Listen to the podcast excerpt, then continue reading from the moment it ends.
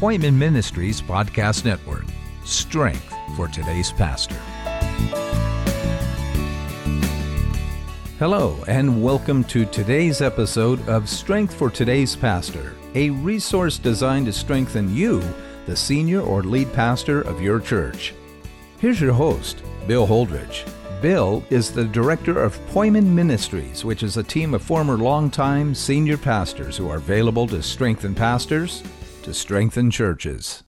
Welcome to Strength for Today's Pastor. This is the podcast show of Poimen Ministries, and we are happy to be here with you today. And our hope is that we would be able to strengthen you, the senior or lead pastor, in the ministry that God has given you to do. We're here today again with Pastor Terry McNabb. Terry is one of our Poimen Ministries pastors and is on our team, and he has focused some of his ministry, at least, if not much of his ministry, on what we have called pastoral coaching. Terry experienced that himself in his 23 years of ministry at Calvary Chapel, Portland, Oregon.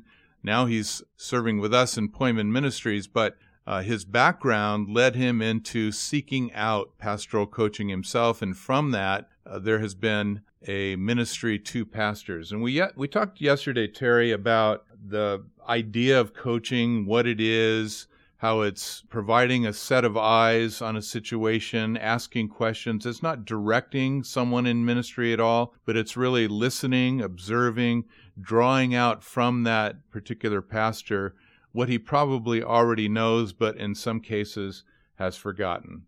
Absolutely. And uh, it was how the Lord worked in my life to really uh, help me to continue to grow and to stay focused on what He called me to do rather than just get caught in the routines and the, the cycles of ministry of, you know, that can be distracting. And, uh, it's really been a pleasure to help other pastors uh, just to stay focused on the main thing that God is doing in their life and not just get get drawn into the the um, the pitfalls of ministry that can be uh, unsatisfying. Yeah. So yesterday you talked to the pastors about uh, the way these coaching conversations and encounters begin, and it's usually you sitting down with the pastor whether in person or initially over the phone, and kind of hearing their story. What led you to seek out the coaching kind of a relationship or an interest in coaching? And they tell their story, and sometimes they're similar to stories you've already heard. And then after you, you hear enough and after you know about enough that which led them into the conversation, then you ask the question, um, how do you know you were called or tell me about your calling? So, briefly review that the calling question. What's behind that? Well, I just believe that we're in ministry because God called us into ministry. Uh, I think of how Jesus said to the apostles right before the cross, uh, John 15, you didn't choose me, I chose you and appointed you that you should go and bear fruit and that fruit should remain. And, you know, the ministry wasn't my idea, our idea. If it was just our idea, then it's really not going to work or, you know, say the pastorate. If the pastorate was just me imitating somebody I respected, then it's not going to work. Uh, I do believe that, you know, Ephesians 2.10, the Lord, we're God's workmanship, he, and He's preparing us for a good work that He's prepared for us to do.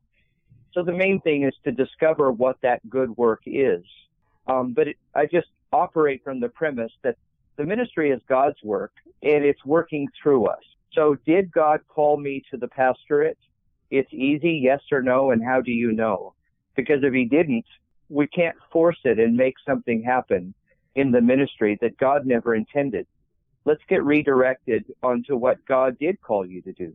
So, you know, just getting back to what the Lord is doing, I think takes the pressure off of the pastor to fix himself or to you know, to suddenly be the CEO of some big church that he's not meant to be. Yeah, and if some have said, if a pastor is not sure of his calling or has forgotten about his calling, then now he's got two problems. He's got the problem number one of how difficult and challenging ministry is dealing with people and the various situations that come up in overseeing a church. That's problem number one. And then problem number two is he's not even sure if he should be doing it. Yeah, and you imagine operating for years under that fear, that underlying anxiety of trying to be in front of people, but fearing that you shouldn't be doing this. And it just creates all kinds of anxiety and stress and dysfunction in that pastor's life. It breaks down his marriage. It affects the church. And I don't, I just don't think the ministry is obviously not meant to be that, but it's meant to be a joy. And so let's get back to what the Lord wants to do. Right.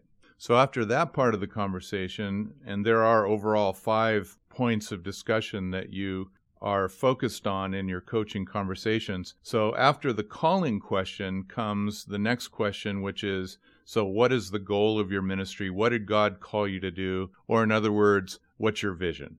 Yes, the vision is when God calls, he calls for a purpose. So it's that Ephesians 2:10 or other scriptures. The Lord chose me not to just go and find something to do, but he chose me for a specific task to accomplish at a certain place and a certain time. To be in for myself, he called me to be in Portland to accomplish a certain thing. And you, you see that in Paul's conversion, that the Lord spoke to him, not just to, to bring him into salvation, a relationship with the Lord, but he called him for a specific purpose and even told him that purpose right up front. So to veer away from that God given purpose is just going to be frustration. So number one, what's your, are you called? And then number two, what, what's your vision or what did God call you to do? Yeah, when I think about vision, what goes comes into my mind is the idea of what did God call me to do that it was so clear that if I don't do it, I'm not fulfilling his call upon my life, or I'm being disobedient perhaps if I don't do it to what he is he has asked me to do. That's that's the the power and the importance of the vision question. So from there we come to the next of uh, the final three questions that you ask, and and what's the next question what that you typically ask in a coaching conversation? Well, number one is commission or calling. Number two is vision or the goal, and number three is mission. What ministries or actions are required to accomplish your vision. So often when we talk about vision and mission, those two things get confused and mixed up. So vision is the goal. Mission is the actions or the activities I need to take to get there. So now, now we're going to talk specifics. Now we're going to move into the practical things and the organizational part of his life and his ministry and the church. So if you tell me, if someone tells me I need to lose 20 pounds, and then I'm going to say, okay, tell me what you're doing to reach that goal. Well, I'm just trying, you know, to walk a little bit, or I'm just trying to eat a little bit less. That's not really much of a plan. So I'll say, no, let's make a real plan tell me the five things that you're going to do to reach a particular goal. Well, that now, now my decision making becomes very clear. Now I'm going to look at, in the ministry, I'm going to look back at all the activities of the church and I'm going to see them through a different lens. Now I'm going to evaluate every one, every part of the church, the services, the staff, the departments, the outreaches, the missions, and say, are they serving the purpose for which God called me into the ministry and his general purpose for the church? And I have to make hard decisions. Are they serving God's purpose or not? Because there are lots of activities that are worthy activities, but they may not be part of the Lord's calling in my life. And so that's mission. It's the individual activities so there's some saying no to things with that, and there's some saying yes to other things that do fulfill that vision within this whole mission question. Absolutely. Now, now we're into the evaluation. I have to say, I have to look at certain things in the church and have maybe even a, car, a hard conversation with somebody's pet ministry and saying, this really isn't serving the purpose of this church or maybe it used to, but it's not being fruitful right now. So we have to streamline and stay focused. In Calvary, we like, we don't like to be that strategic always because we like to be open to the leading of the Lord. But the fact is, I see all over, for example, Paul's letters, uh, action strategy in his ministry. He would start to say things that revealed he had a strategy. He wasn't just waking up in the morning and say, saying, Lord, lead me. He would say things like, uh, he had, he wanted to go and preach the gospel where others hadn't gone before. Or I've determined to know nothing except Christ and Him crucified. Now, those are concrete strategy statements. And he made many of those kinds of statements in his letters where they directed him to accomplish what the Lord had called him to do. And he would say even to people, you know, the, this is what the Lord has called me to do, and you are within the scope of my ministry, and I'm not going to reach beyond the bounds of what the Lord has called me to do. He was very strategic and very focused. So that's what mission is. It's tell me the strategic activities that are going to reach the goal or the purpose that God has called you into the ministry for. So I can imagine that as you are working through this particular question with a pastor, asking him various uh, questions about that ministry, that you're helping him identify some of these things and, and maybe even help him if he gets stuck with an action plan. Is that right? That's absolutely right. Automatically, you know, his, he's thinking differently and he's trying to think in a, in a way that's evaluating things and he maybe hasn't thought a lot about certain areas of the church. He's just delegated it off to somebody else and say, you take care of that. I'm just going to teach Sunday mornings. And now he's going, okay, well, I've got to have these hard conversations and I've got to talk to this person. And I know this area of the church or this leader is distracted or it's, it's just not really accomplishing much. So what I've done is really put him back in charge, whereas maybe he's he's abdicated his leadership, but he didn't know how to be a leader in a strategic way, and so now I'm now I'm helping him process, as you said, how to think clearly about each ministry. And frankly, he knows whether or not a certain activity in the church is functioning or fruitful or not. He already knows that. And if he knows it and he's letting it go, then that's causing him stress. Mm-hmm. Especially if he hasn't exerted or exercised much leadership over that to help them sort of accommodate or filter their ministry through the vision of the church and the vision of that person's ministry. Yes that can really be uh, it can be scattered. You have maybe 30 ministries going on in a church and all of them are sort of operating independently of one another and there's no cohesive vision and there's no cohesive plan of action and everybody's scrambling. A very very busy church but not necessarily a productive or fruitful one. Yeah, that's exactly the the often the typical scenario and it's often because the church has grown, which is a good thing but uh, the pastor wants to, to, you know, stay focused on being a, the teacher and ministering to people individually. Um, but he's lost um, a, a coordinated effort within the church. And at first he might be thinking, well, I'm not sure if that person will accept input from me now. I've just let them go for a long time. Mm-hmm. But I found just the opposite. Well, maybe maybe certain you know, department leaders want to be left alone, but most of them um, are feeling a little abandoned, and they would rather be reconnected with the rest of the leadership of the church into a a more of a fellowship approach to ministry rather than you go do your thing and let me know if you have any problems. So I think I think most people in our church want to, they don't want to feel like they're isolated in their ministry. They want to be, they want to be together and let's do this together. And it really does more to reignite the, your staff and your leaders and, and all of your ministry people to be reconnected with that central God given purpose for that church. So that's a great segue into the next of the points, and that is uh, the organization of these things. We've got the commission, which is the call to ministry, the vision, which is the goal of the ministry, the mission, which is the action and activities to fulfill the vision, and now we come to organization, which deals with what? Well, organization is merely looking at your church calendar, the weekly, monthly, yearly calendar, and taking all these actions and activities and putting putting them in a strategic place that is the most effective for the life of the church. We have to organize.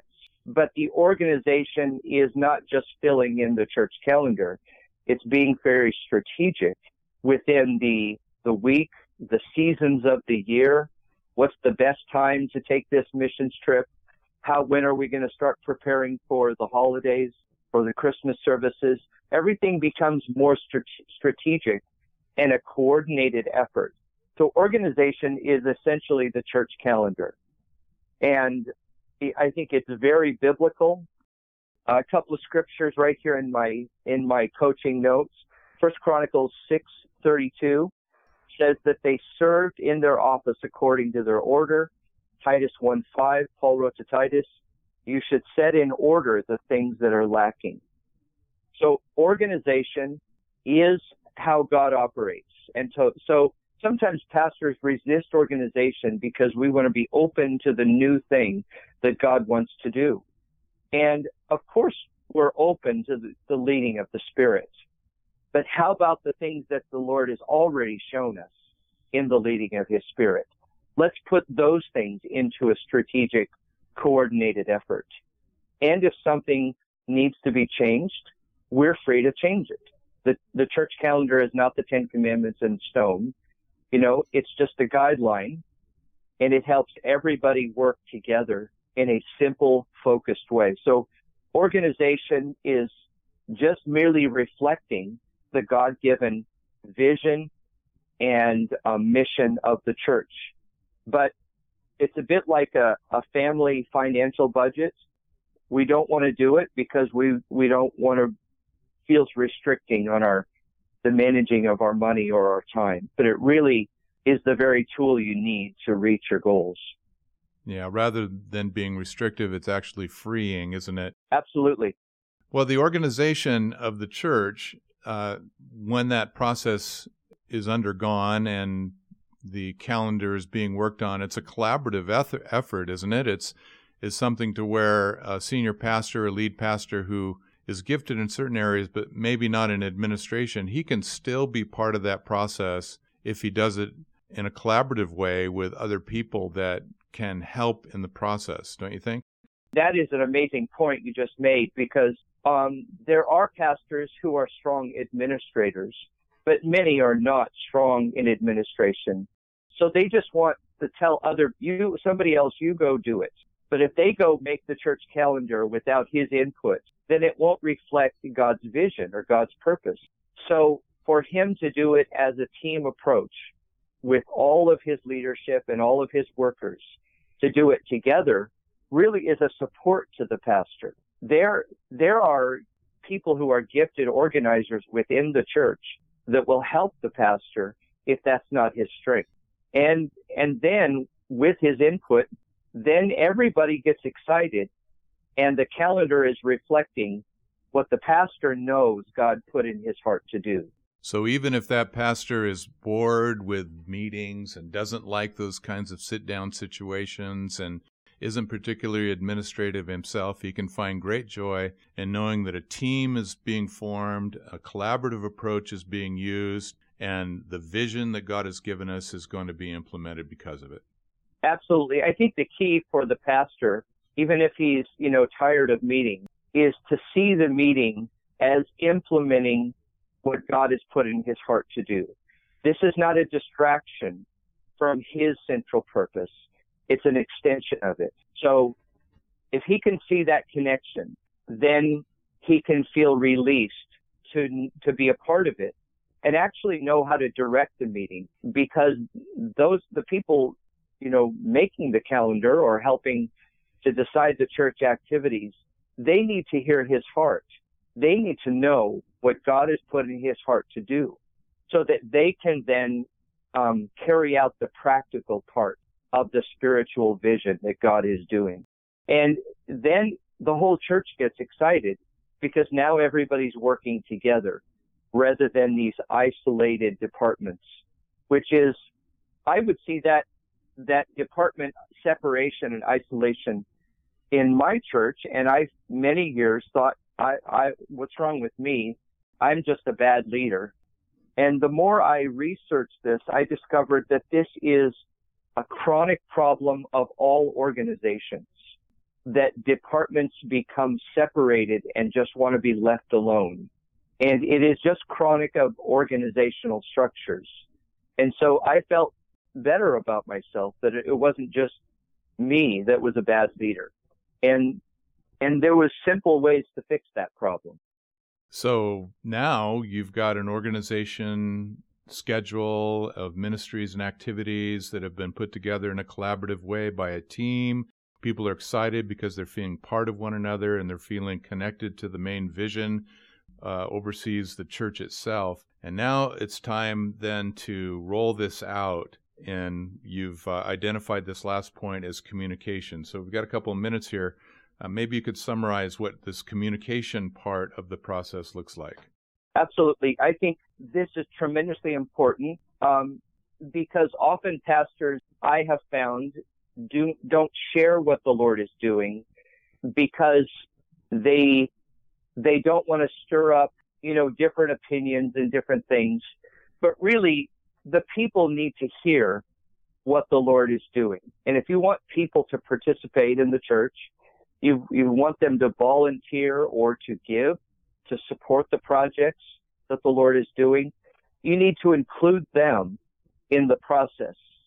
And um, the direction comes from the Lord, but the people need to be a part of it and feel that it's their church and they're not being left out. So if we if we don't tell them anything and then just suddenly have a sign up list for a project or an event and they don't sign up, then the reason is because you haven't included them. So communication needs to go toward the elders, the board, the staff, the congregation, and on out into the community.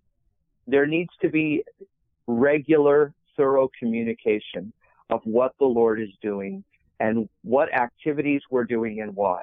And it becomes tedious to, to be good at communication because it, you know, it can feel like, well, we've said it three or four times. Now the people should know. But often people, people aren't at church weekly. They haven't heard or they've just gotten distracted with something else they're doing. So it's common in leadership books to, to read that, that we cannot over communicate. It's, we need to just regularly inform the people. And as things are changing, now we need help with this. And so it seems easy communication, but often there's a breakdown in, in this area of the church and it really affects the direction of the church, the life of the church. So maybe the other things have been done. There's a clear calling and vision and we have the activities under the mission. Maybe we've developed the church calendar. But if the people don't know what they, what the Lord is leading to do and how it's been organized, because um, it we we can assume that it's so what's so clear in our own minds is clear in everybody else's mind. They should know. Well, I said it last week, and we start to get irritated with the congregation instead of just communicating. So it, I find there's often a breakdown either in organization or communication. Boy, and that's so so amazingly easy to overcome. I like what you said it's it's really impossible to over communicate. So we have to have that in our heads. And I'm thinking that when we do communicate, we need to communicate often, we need to communicate clearly, we need to communicate simply, and we need to communicate in light of the overall vision. And if we can do that, then we give the people and the whole church environment the best possible opportunity to fulfill the vision that God has given to that pastor and to that congregation. Absolutely. Yeah, I think it's it is so simple, but the failure to do it will create a lot of frustration uh, and trouble in the church that could have been easily avoided. Right. Well, amazingly, we are done with our conversation today, Terry, and this has been so helpful. And for those of you that are listening uh, to this particular podcast, this is the second of two podcasts on this subject of pastoral coaching, where you are able to sit down with a coach of sorts who is able to ask you specific questions that have to do with your calling and how you can confirm that calling. What did God say to you when He called you? Your vision, what He called you to do, and then how that carries on out into your personal ministry, the mission of the church, the activities of the church, the organization of the church, and the communication of the church's direction and program. And all of these things put together are part of the coaching relationship. So if you are in that place where you're kind of wondering, am I spinning my wheels? I've been at this for a while, three to five years, maybe 20, 25 years or more, and it's definitely a new season you might benefit from a coaching relationship that can help you think differently about your situation. The thoughts will be yours, the questions will be ours. So if you want that, then just reach out to us and contact us, and maybe even Pastor Terry will be available to connect with you himself. But thanks again, Terry, for being part of this. It's been really rich, really fruitful, I think. And I'm uh, praying that God will just really strengthen and encourage the pastors that are listening thank you, Bill, for having me on. And uh, we do pray for pastors and want to see pastors enjoy the ministry and to see God working through their lives in their own cities and their own churches. So uh, we're available to talk to them and uh, encourage them not to be shy to reach out to us. Amen. Great invitation. So that concludes today's podcast show of Strength for Today's Pastor, sponsored by Poimen Ministries. Thank you for joining us.